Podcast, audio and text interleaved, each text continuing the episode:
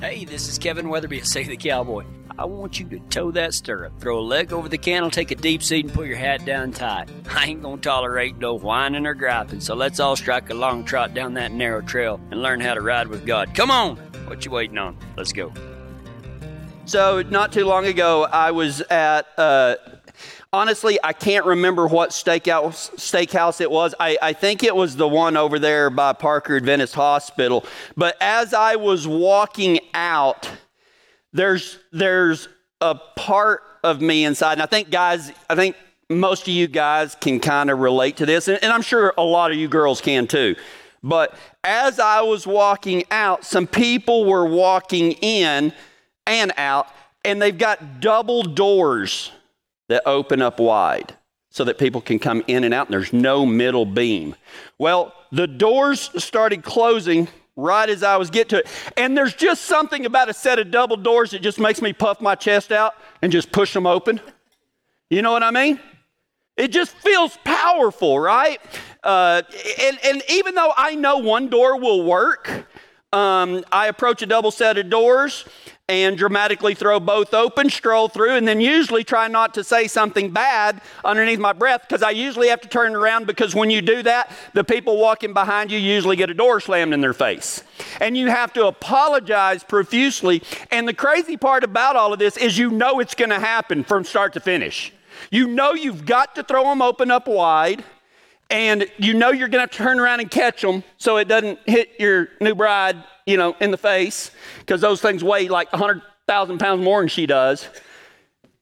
There's a part of me, listen, there's a part of me that wants to be known and noticed. I mean, I don't think it's just me that I want to be acknowledged for the work that I do. And I don't want to feel like the things that I do. I, I want to be sure that the things that I do mean something, right? And I don't think that I'm the only one that, that fits those three things. That there's a part of us that want to be known and noticed in some form or fashion. I'm not saying have a statue made of us. You know, I mean, it's okay. If y'all want to make a statue of me, get, uh, that's fine. a lump of clay, right? A lump of coal. And there's a part of us that want to be acknowledged for the work that we do, right? And there's definitely, we all want to feel like the things that we do mean something, right? But here's the thing none of that really matters in the kingdom of God. It, it doesn't. Because what is success in the kingdom of God? Because right? There's a part of me that wants to be known and noticed. There's a part of me that wants to be acknowledged for the work that I do. And I, I want to feel like what I do means something, right? Well, that's all good and well down here, but that's doesn't necessarily, and I'm not saying that some of those things aren't are evil in and of, of themselves, but none of those are important in the kingdom of God. What does success in the kingdom of God look like? Now, I, I, didn't come up with an exhaustive list. It's just some things that over, you know, 15 years of professional ministry, I, I, I just kind of know some of these things, right? Uh, I think that success in the kingdom of God might look like an abundance of faith in Jesus Christ for our salvation through his grace and mercy alone. That is success in the kingdom of God.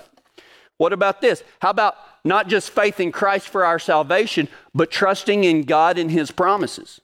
Right? That, that is success in the kingdom of God. I mean, if you went to God and said, look, God, you know, should I really, should I, should I strive after being known and noticed, or should I, should I strive to put my faith in Christ and trust in God? You know what God's going to answer to that, right? You know the answer to it. How about this? What does success in the kingdom of God look like? Humility and meekness, right? That, that's what success looks like in the kingdom of God. I mean, you know, do we, do we say, God, should I strive to be acknowledged for the things that I do, or should I strive for humility and weakness? You know the answer to that, right? You know the answer to it. Because success in God's eyes doesn't necessarily line up with worldly success, even for Christians, okay? And finally, what does success look like in the kingdom of God? And this is where we will be spending the rest of our time today, is in this right here. Success in the kingdom of God You climb the Christian ladder of success by putting other people ahead of you on that ladder. That, that's how you get that's how you get successful is by putting other people before you. In Matthew chapter 20, verse 16, Jesus tells us this. This is red letter stuff. This is his quote, right? It says, the, and this is out of the simplified cowboy version. It says, The last ride with me will be the first to enter the gate and the first to ride with me will enter last. Your Bible will say something along the lines of, Yet the last shall be first, and the first shall be last. Jesus is telling a parable about, uh, and he says this in a couple of different places, but one of the parables that he talks about was he goes out, he goes to, and it, not him, but Jesus tells a story of, of a rancher basically going to the feed store and asking some guys if they want to come day work for, you know, a gold piece. I don't, I don't know, whatever. And uh, they're like, yeah. So they go out there and they start day working. Well, that's early in the morning. About noon, he goes back, finds some other guys, said, hey, y'all want day work for a gold piece? They're like, sure. He said, get out to the ranch. So they do. And then at four o'clock, quitting time's five, four o'clock, he goes and finds some other guys and says, hey, y'all want to y'all want to go to work till five? They're like, yeah. He's like, well, Get on out there. So they go out there. Well, then it comes time to give everybody wages. And he said, Those that have been here the least amount of time come up first. And so they come up and he gives them a gold piece. And the first ones are thinking, Man, if those dudes have been working for an hour, get a gold piece. Wonder what I'm going to get because I've been out here all day. Well, the guys that showed up at noon, he gets them a gold piece too, and there's a little bit of grumbling. And then the guys that showed up in the very beginning, he gives them a gold piece too, and they get mad. He's like, hey, hang on a second. Why are you being mad because of my generosity? I offered you to come work on my place for a gold piece and you agreed. What does it matter that I choose to pay everybody today that worked for me? What does that matter? And they're still grumbling. And Jesus said that's the way it will be in the kingdom of God. That the first will be last and the last shall be first. So if you want to look at what Christian success looks like, it's that right there. The last to ride with me will be the first to enter the gate, and the first that rode for me will be last. You know, one of the one of the greatest. Th- this sounds so silly, and I think y'all know me by now. I find immense pleasure in the little things, right? And one of the little things about the cowboy culture that I just love, and for y'all that don't necessarily work on ranches or haven't had that opportunity, if you ever do, listen and listen close. There's something special about the cowboy as everybody's trotting out or coming home and everybody's tired when it's times to come to a gate. And inevitably, one cowboy will ride up and he's just as tired, he's been just as far as everybody else, but he will ride up, get off his horse, open up that gate, and let everybody else come through. And nearly every cowboy, nearly every time that rides to that gate, whether it's two or 20, will go, Thank you, Kevin. Thank you, Mitch. Thank you, Blake. Thank you, Ty. Thank you, Robert. Thank you, whoever, right? Everybody says thank you. And then they all ride out there and they turn around and they wait for you to shut the gate and get back on your horse, and then it goes on again. It's one of my favorite parts of being a cowboy is the respect that is given to each other. Guys, that's how I picture Christianity right there. It is our job to ride up there to that narrow trail, to that narrow gate, try to throw it wide open. And of course, Jesus threw it wide open. But it is our message because He entrusted us with the gospel message. It is our job to throw that open and make sure that everybody gets through. And only once everybody is through do we close the gate and latch it. That is Christianity. My senior year of high school, I was, you know, when you, when you do like the voting for like all school favorite and all of that stuff. Well, everybody voted on all of that stuff, you know, the class favorites, the class officers, the big, you know, all around, Mr. RCHS, you know, blah, blah, blah. All of that. Well, we, we had those elections, and I was in a runoff with, for all school favorite, Mr. RCHS, Reagan County High School, best all around, and senior class favorite. I was in a runoff with those. There was only four runoffs, and I was in all four of them. And unfortunately, when the runoff elections happened, I was actually in the hospital with my pancreas when the re-election or runoff election came up. And there was four choices for all of these. and coincidentally, three of them, y'all remember my buddy Cleon that came down and bought the two dachshunds? I was in a runoff with Cleon in three of those. And then another friend of mine for the fourth. And when my dad called that night, he informed me. My mom was with me, but my dad called. And I asked him about it. I was like, Did I win any of those? Thinking, you know, I was going to win one or two, right? I got beaten all of them. I got beaten every single one of those. You know, the guy who was voted on more than anyone, I was in more runoff elections than anybody, so I was voted more than anyone, didn't get anything. And you know what? Sounds silly, doesn't it? But when you're laying in a hospital bed away from your friends, you've had major surgery two years before, that was like a kick in the gut for me. And I've really, it, it, you would be amazed and probably a little bit mortified, maybe even a tad bit disappointed in knowing just how bad that affected me the rest of my life. Feeling like just not, like you're real close, you're just not quite good enough. Just not quite. Real, I mean, close enough to smell it, but to never taste it. And since my walk with Christ has begun in earnest years and years later, I've tried not to let that be my identity anymore. What's my identity now? As a professed son of God, follower, and ambassador for Jesus Christ. And see, if you want to be successful in the kingdom of God, you got to learn how to be last and be good with it. And be good with it. If you're going to be good at learning to be last, then you have to understand that your identity is only in one thing, and that is in Christ. Your identity is in Christ. See, we want to be known and noticed. God wants us known and noticed in the book of life, right? We want to be acknowledged and we want to be praised. God wants to bless us so that we can help others. And we want our work to mean something to others. God wants everything that we do to mean something to Him. Learning to be last is not easy. It actually goes against everything that our evil, you know, I mean, listen, we were born, we're sinful, right? Everything about our nature goes against learning how to be last. You know, I, I think that uh, as funny as it is, there's a lot of truth in uh, Ricky Bobby, right? Y'all thought it already. If you ain't first, you're last, right? Duckworths? I went and raced cars with them. They don't advise going with the preacher to race cars. He crazy. He's crazy. Lights be danged, man. Whoever crossed that finish line is first. Care about them lights. No, not really. It was a lot of fun, right? But everything in our world teaches us to be number one. But God doesn't.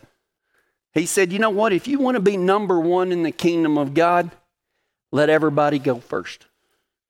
Let make sure Everybody is through the gate before you shut it. Our identity is in Christ. I wasn't there for the runoff elections, but I was there later for prom, right? I was there for prom. And I had my I, I had my sights set on some royalty. You want to know why?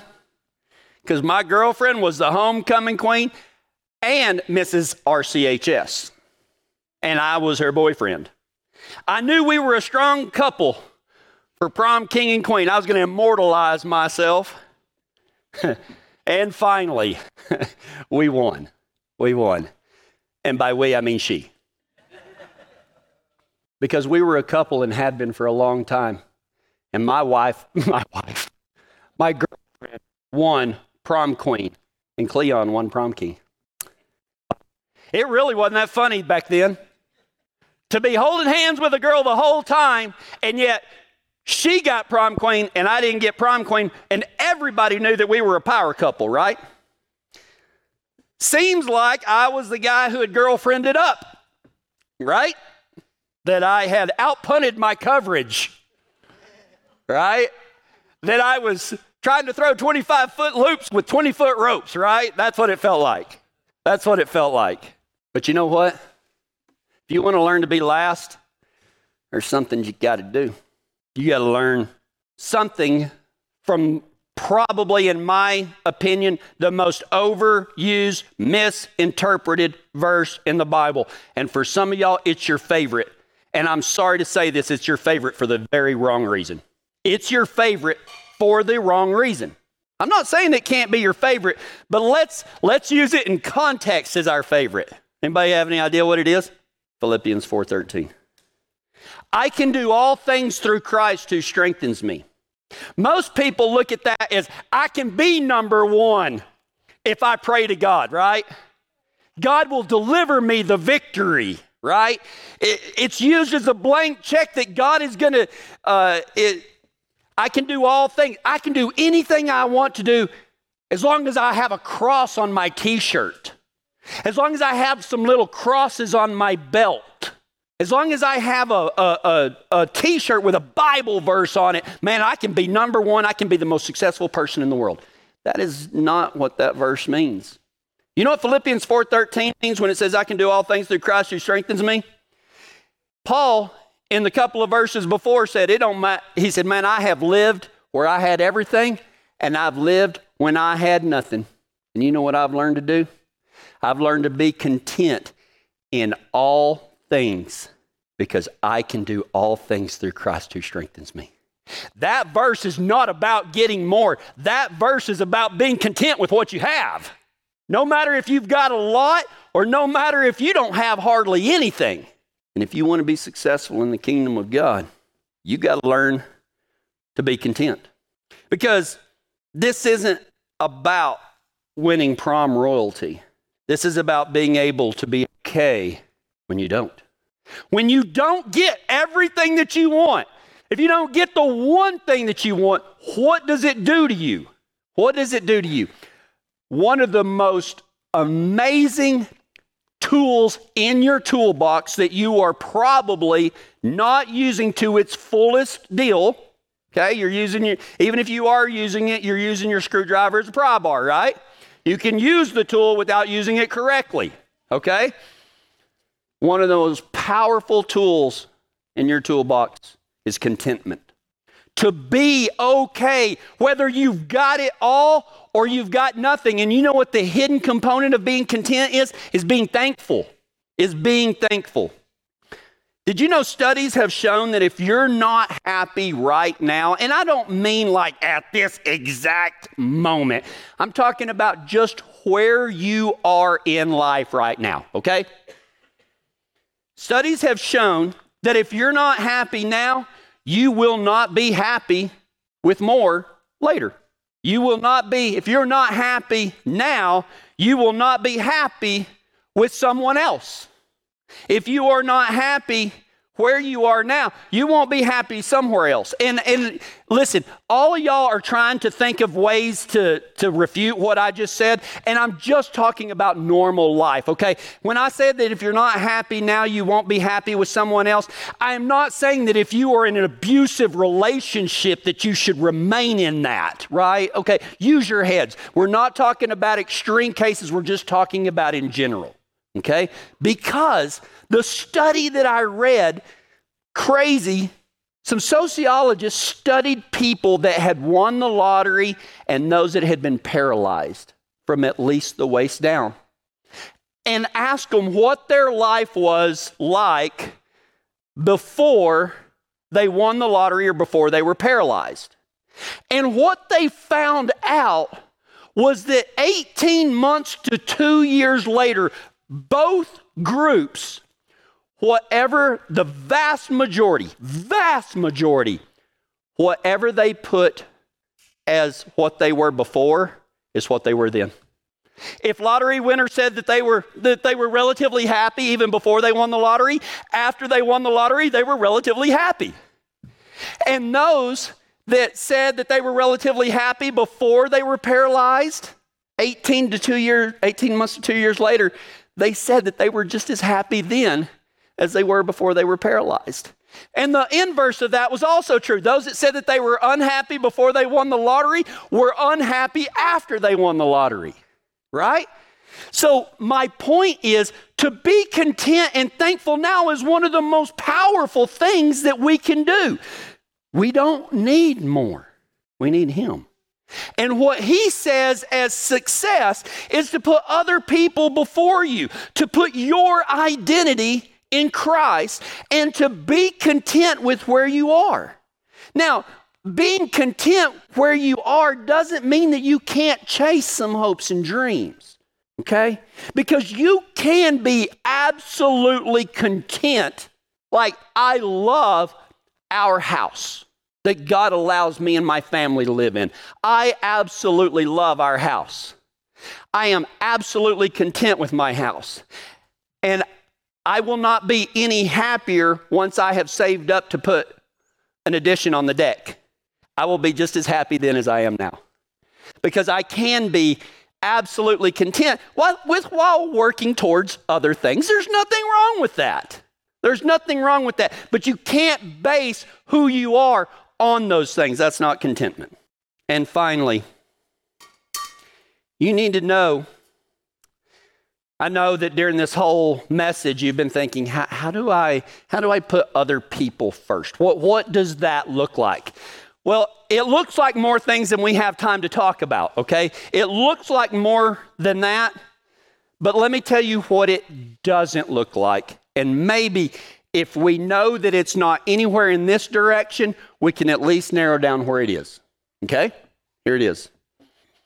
Learning to be last is active, it's not passive, okay? What do I mean by that? Being last doesn't mean that you sit in the back and let everybody else sit in the front. That's, that's not, and, and I mean that in a metaphorical sense. Just because you let somebody go in front of you doesn't mean that you are putting other people first. Because in the godly sense, when he says the last shall be first and the first shall be last, when we put people first, it is active, it is intentional, it is on purpose. It's not just, well, I let them go first. I don't get a crown for that. No, you're, you didn't do anything and just step aside, right? And I'm not saying that sometimes you don't need to do that, but when we talk about putting other people first, the last shall be first and the first shall be last, that is active. It's not passive, okay? You, you, you don't get credit because you went and opened the gate and then went back to the house and then came back and, and shut it. Okay, you didn't do the work all day. Okay, that's that's not that's not that doesn't fall in the same line as my illustration of the Cowboys opening gates for each other. Okay, that's that's passive. We're talking about active. The way you become last is intentionally and purposefully putting others before you. Because while I might have come in last on earth in a few things, I'm working on becoming first in the kingdom of God by becoming last. The last shall be first, and the first shall be last. And you know what? I didn't really know where this quote fit in, but it fits in there somewhere. So I'm just I just left it to the very end and I already said it once, but it's one of the most powerful quotes I've ever heard. You know who the apostle Paul was, right? You know who he was before he was called Paul? He was called Saul. He held the cloaks and ordered the execution of the first Christian martyr, stood there while they stoned him. He gave the order. And the quote that I heard read, and I don't know who came up with it. It didn't say, and I didn't research it, sorry. The Apostle Paul entered the kingdom of God to the cheers of those he had killed. That's the power of the gospel. The Apostle Paul entered the kingdom of God to the cheers of those that he had killed, but also to the cheers of those that went first. And Paul did an amazing job, the second part of his life, of putting other people first. And he's a great example of the last shall be first and the first shall be last. I pray that they tell your story the same way. Let's go to God in prayer. God, thank you so much for who you are. God, man, right now, I just for me and, and probably all these people here as well, let's just put, put aside all of these other thoughts, all of these other, what am I going to do today's and what do I need to get done, and the stresses and everything. Let us just for a moment, just for a moment, focus our entire being on God and the goodness who is Jesus Christ that He sent to us. Let us just focus on Him for just a second to understand that our identity, the one that will make the difference in everything, is our identity in Christ. And to learn to be content and to learn what success really looks like in the kingdom of God. God, I don't know why you keep on loving us, but I'm sure grateful that you do. And it's in Jesus' name I pray. Amen.